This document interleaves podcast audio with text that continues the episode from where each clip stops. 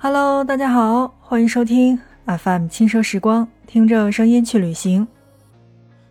在上一期的节目内容当中呢，我们来跟大家一起聊到的是我在这个旅行当中用到的一些呃小窍门。然后比如说经常坐红眼航班，或者说对于行李有限制的话，那怎么办呢？那一定是这个少拿，对吧？怎么少拿呢？就是呃去的时候也许我拿到的是衣服。但是回来的时候呢，我箱子里面就是带着一些这个特产来回来的。有些时候呢，呃，小伙伴说，哎，你这个做法还挺好的。但是呢，有一些小伙伴是持这个反对意见的。嗯，怎么讲呢？就是我在节目当中分享到的是我平时的呃在旅行当中所用到的一些小的方法。这个方法未必是适合所有人的。但是我觉得每一个人他都有每一个人的这个旅行的习惯，因为我是从学生时期，呃，经常在外边玩嘛，所以就养成了这种习惯。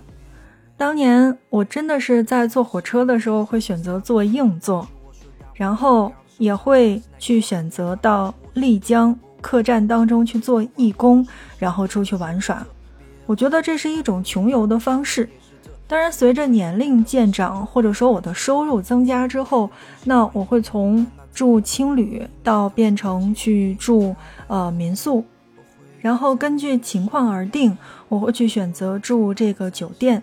但是我并不认为这个在旅行当中一定要住得很好，或者说吃得很好。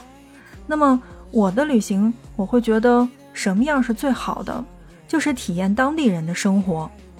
来认识更多的人，我觉得这才是我印象当中所谓的旅行的真正意义，而不是仅仅去拍拍美美的照片，看看这个地方的景色，然后发个朋友圈就证明我来过。我觉得那是旅游，那不是旅行。所以每个人的感觉是不一样的，对于旅行的这个定义也是不同的。那么。在做穷游这一方面呢，我会给大家选择性的去叙述。我打一个最简单的例子，我有一个小伙伴，他在平时呢就是经常的去买这个比较贵的这个服装，然后用到的都是这个好的化妆品。但是呢，他跟我去拉萨玩的时候呢，他不会选择坐火车去，而是要选择坐飞机去。他觉得飞机更适合他。但殊不知呀，有很多人去到拉萨的第一反应，真是因为下飞机的那一刻开始就有高反。所以在我的旅行建议当中，我会建议大家去的时候，尤其是第一次，一定要坐火车，去感受火车上的那个氛围，去看到更多的穿着藏服的老奶奶，穿着藏服的这样的人。我会觉得这才是旅行的其中的一个部分。然后过了两年的时间，他才跟我说。说一起到拉萨去玩儿，但是他们都想这个打车，而只有我一个人去选择坐公交。但是我回来的话呢，就会有很大的感慨。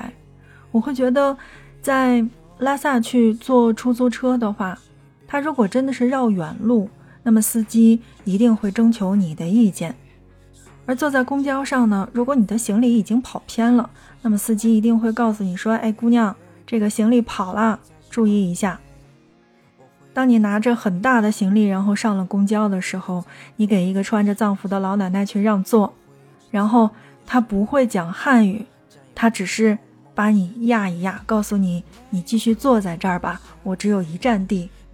所以有的时候看似是很穷游的这种旅行，才能真真正正的去体会当地的不同的文化以及。它不同的人文环境。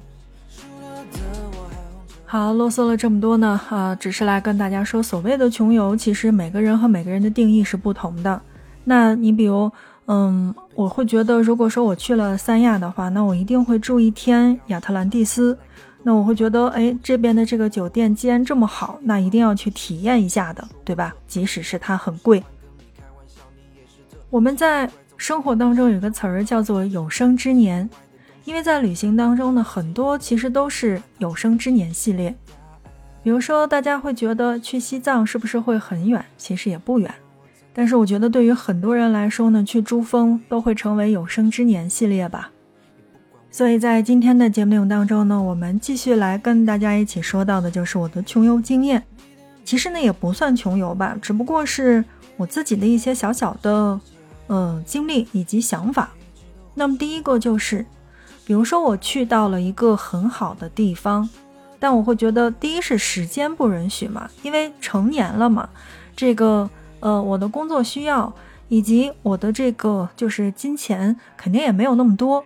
所以我会选择性的去打卡几个地方，给大家讲一个这个比较有代表性的例子，就是我曾经在五月一号之前，差不多是呃走了大概有六天的时间，然后去四川，然后去到了这个重庆，然后去到了成都去玩耍，但是我会甩开几个地方，然后我的小伙伴就说：“哎，那我去的这个地方你为什么不去？”然后我们俩就分开了。结果呢，嗯，我就会跟他说，我会选择性的把它留一部分出来，给下一次再找一个很好的借口。比如我去到这个重庆的话，那我去到了是武隆，去了十八梯，吃了洞子火锅，但是我没有去李子坝。在成都，我去看了草堂，转了宽窄巷子。那个时候呢，在 IFS 的那个楼上面的那个大熊猫其实还没有被围起来，但是又出现了。我没有去看大熊猫。有些小伙伴呢会说，这不是一个遗憾吗？你有那么多地方还没玩儿。但可是从我的角度上来说呢，我并不会觉得这是遗憾，因为本身去的时候这个天数是有限的，我不可能玩完其他所有的这个地方。但是我会选择性的去把一些。我喜欢的地方先把它转掉，然后留下一些更值得打卡的地方，那我就会留给下次。不然你想，如果下一次小伙伴们一起出去玩的话，你这个地方都去过了，你还会选择吗？这是第一，我们再来说说第二个。有很多的这个小伙伴呢，在之前，也就是在我们做这个和国外相关的这个节目的时候呢，问到的一些问题啊，我们今天来做一个解答。那他们会说，在这个出发的时候，尤其是在这个旅行和机场和飞机相关的这个东西，我们该怎么办呢？嗯，在上一期的这个内容当中已经说过了哈，尤其是在过海关的时候，如果你是语言不通的话，那嗯，我觉得最好的方法就是。你可以一个字、两个字的，就是单词，你可以崩，对吧？就是我们说到的这个问题。然后再来呢，就是现在有一些这个怎么讲，就是我们所谓的这个呃翻译软件是可以用到的。但是呢，我想说到的一个问题就是，我不管是在你这个报旅行团出门，还是自己的自由行，那么一定要去提前，嗯，把你的这个护照以及身份证。复印件分三个地方来放好，因为，嗯，大家都知道哈，这个国外其实说实话，呃，不管你是去到的哪个国家，都有丢东西的这个可能性。那么在这样的情况下，嗯，如果你丢了护照，在国外是非常的不方便的。但如果你可以有这个复印件在的话，那么去到大使馆去补的话，也会非常的方便。为什么说是要？呃，这个分三个不同的地方来进行存放呢？你想呀，如果你是在这个比较混乱的这个国外被抢了呢？这个抢包是真的是有可能发生的哈，是真的有可能发生的。一旦没了这些东西该怎么办呢？对吧？那你是有复印件的，或者说你丢了复印件的话，你的这个就是本来的这个证件是在的。然后如果你把这个东西放在了这个酒店当中，你出门了。然后发现回来，哎，好像不在了，有没有这种可能呢？也是有的，因为我的身边的小伙伴就发生过类似的问题。所以，嗯，为了谨慎起见呢，我会觉得把身份证还有护照去分别复印两份，也就是加上原件是三份，放到你不一样的这个地方，保证他们都在。这是一个万无一失，不是说我们出门旅行就一定会碰到，但是不怕万一，就怕一万嘛。说完了这个护照的这个问题呢，我们再来说一说和转机相关的一些问题。首先呢，我觉得在国内的话，因为语言还是通的，那么大概我觉得这个时间要保证在两个小时之上，因为大家保证不了在第一段，尤其是这个连程票的时候，第一段会不会按时起飞，这是一个非常大的问题。如果第一段按时起不了飞呢，那么就会严重影响到我们后边的这个连程票的这个呃状况。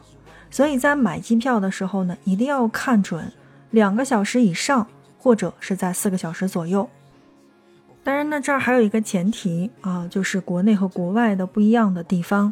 那么在国内呢，我会觉得哎还是很方便的，因为语言是可以交流的。就是即便会影响你第二程的这个启程，你也可以联系这个飞机上的空乘，来告诉你这个行李的票号是多少，可不可以提前取行李，然后呢可以走绿色通道。但是在国外的话呢，就是你会非常的不方便。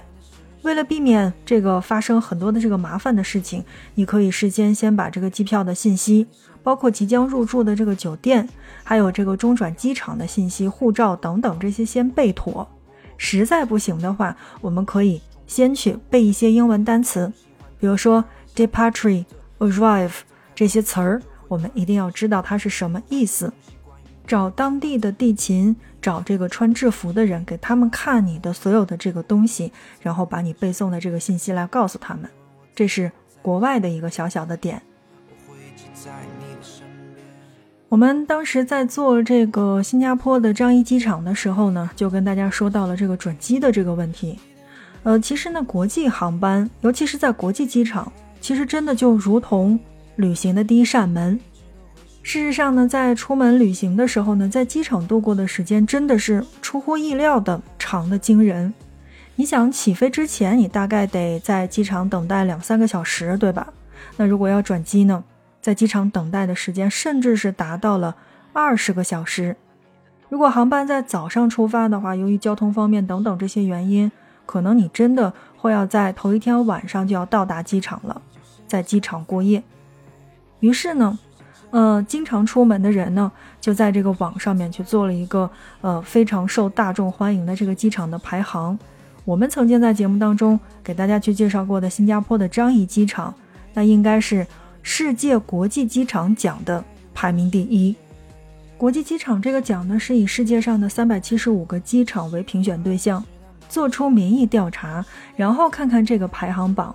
你会发现上榜的其实都是国际线上的中枢机场，所以如果你是路过这些机场的话呢，其实你可以去他们的这个公众号呀、官网上面去查看一下，他们是不是二十四小时开放，然后呢，呃，最长的时间可以停留多久，然后包括你在中转的这个国家的话，可不可以出境，然后去就是稍微的逗留，稍微的去玩一下。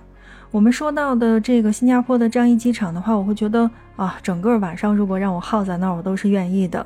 然后第二排名的是这个东京国际机场，排名第三的是仁川国际机场，排名第四的是慕尼黑机场，排名第五的是香港国际机场，然后紧接着排名第六到第十的是，嗯，哈马德国际机场、名古屋中部国际机场。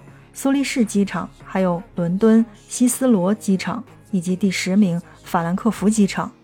所以，如果是在这些地方去进行中转的话，那我会觉得你真的是赚到了。你可以去，真的是体验一下，呃，这个国际机场当中给你的全套的这个旅行的感受。因为我有很多的这个去到新加坡的小伙伴说，其实并不用出机场就能感受到新加坡的这种美好。FM 轻奢时光，听着声音去旅行。那么在今天的节目当中，依然给大家介绍到的是穷游当中的这些小妙招。其实呀，也并不算妙招，只不过是给大家来提个醒儿，不知道大家是不是能用到。嗯，正在听节目的你呢，有没有一些关于旅行当中的小妙招，我们是可以借鉴的呢？如果有的话，可以留言在节目的下方。轻奢时光，听着声音去旅行。那这一期节目就是这样了，感谢大家的收听，我们下一期不见不散。